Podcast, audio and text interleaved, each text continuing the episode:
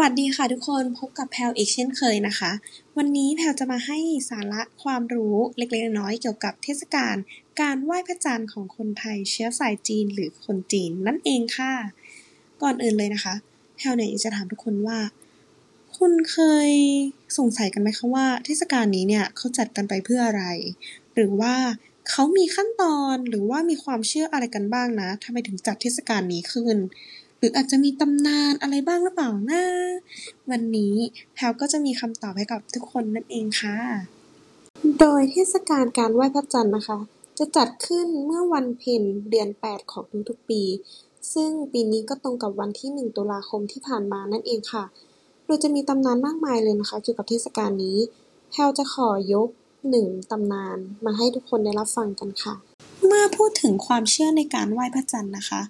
ชาวจีนผู้ชายเนี่ยเขาจะไม่นิยมไหว้พระจันทร์กันนะคะ เพราะว่าผู้ชายเนี่ยเขาจะเชื่อกันว่าเป็นธาตุหยาง จึงนิยมให้ผู้หญิงที่เป็นธาตุหยินไหว้พระจันทร์นั่นเองค่ะ หรือหยินในภาษาจีนนะคะ ก็หมายถึงพระจันทร์นั่นเองค่ะ แต่ในปัจจุบันเนี่ยทั้งผู้หญิงและผู้ชายก็สามารถไหว้พระจันทร์ได้เช่นกันค่ะ แต่มักจะให้ผู้หญิงเป็นคนไหว้เป็นคนแรก และหลังจากนั้นก็เป็นผู้ชายได้ค่ะ ส่วนทางด้านขั้นตอนการปฏิบัติในการไหว้พระจันทร์ต้องทำพิธีอะไรบ้าง เรามาฟังกันเลยค่ะ ในขั้นตอนแรกนะคะ จะมีการไหว้เจ้าในตอนเช้า โดยจะมีความพิเศษคือ จะนำขนมไหว้พระจันทร์หรือขนมโก หรืออาจจะเป็นขนมเปี๊ยะต่างๆ มาไหว้เจ้าด้วยนั่นเองค่ะ ในขั้นตอนที่ 2 ก็จะเป็นการไหว้บรรพบุรุษ โดยจะจัดของไหว้ตามปกติพวกอาหารต่างๆ แต่ก็มีการเพิ่มขนมไหว้พระจันทร์ขึ้นมาเป็นพิเศษค่ะ และขั้นตอนที่ 3 นะคะ เป็นขั้นตอนการทำพิธีไหว้เจ้าแม่ในตอนค่ำโดยจะเริ่มทำพิธีตอนที่ดวงจันทร์เนี่ยเริ่มปรากฏขึ้นบนท้องฟ้า ซึ่งแต่ละครอบครัวก็จะตั้งโต๊ะของหน้าบ้าน ขออภัยค่ะ ซึ่งแต่ละครอบครัวจะตั้งโต๊ะหน้าบ้านของตนเอง หรือที่กลางแจ้งหรืออาจจะเป็นบนดาดฟ้าของบ้านก็ได้เช่นกันค่ะ โดยเราจะตั้งโต๊ะให้เรียบร้อยก่อนที่พระจันทร์จะลอยเกินขอบฟ้า ลาส่วนใหญ่ที่คนนิยมตั้งกันนะคะ จะอยู่ที่ประมาณ 1-5 ทุ่มค่ะ และโต๊ะของเรานะคะ จะต้องหันหน้าไปทางทิศตะวันออก และทำการจุดธูปเทียนอธิษฐานขอพรจากพระจันทร์นั่นเองค่ะ เมื่อทำพิธีเสร็จเรียบร้อยแล้วนะคะ สมาชิกของคนในบ้านเนี่ยจะต้อง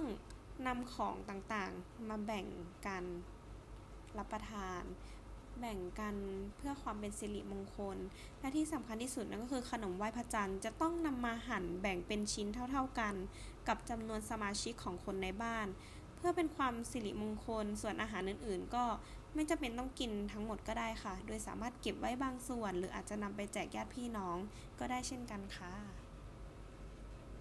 แต่ก่อนอื่นเลยเนี่ยแพลอยากจะบอกเลยว่าก่อนที่เราจะไปทำพิธีใช่ไหมคะ เราก็ต้องมีการเตรียมของสำหรับไหว้พระจันทร์ถูกไหมล่ะคะ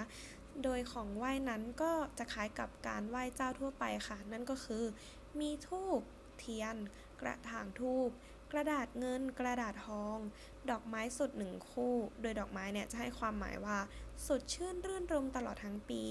มีน้ำชาเพื่อถวายองค์เทพ มีน้ำบริสุทธิ์ เพื่อสะท้อนและรับพลังงานของพระจันทร์ และสามารถนำน้ำนั้นเนี่ยไปประพรมทั่วบ้านได้ค่ะ และผลไม้ต่างๆนะคะ โดยส่วนใหญ่เราจะมักใช้ผลไม้ที่เป็นสิริมงคล ยกตัวอย่างเช่น ทับทิม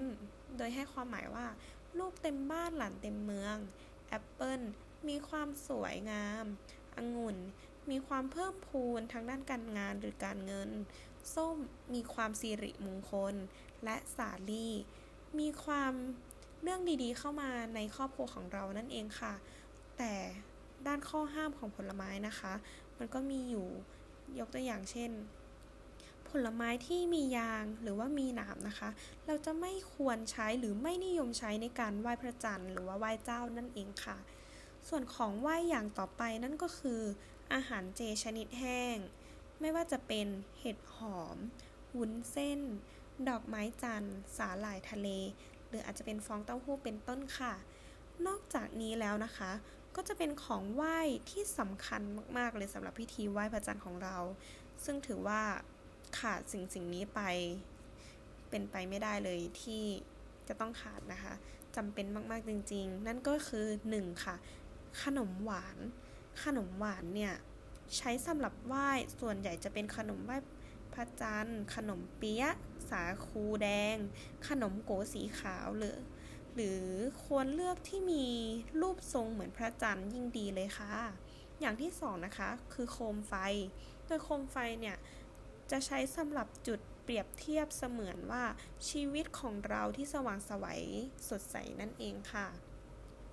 อย่างที่ 3 ก็คือของใช้ส่วนตัวของผู้หญิงค่ะ เพราะว่าเขาเนี่ยมีความเชื่อว่า สิ่งที่สวยงามเนี่ยของผู้หญิงเนี่ยเปรียบเสมือนหญิงสาวเป็นเสมือนพระจันทร์อันสวยงาม โดยของใช้ส่วนตัวเนี่ยยกตัวอย่างเช่น แป้ง เครื่องสำอาง น้ำหอม เป็นต้นค่ะ และอีกอย่างหนึ่ง ก็คืออ้อยนั่นเองค่ะหนึ่งตู้ ขออภัยค่ะ อ้อยหนึ่งคู่ค่ะ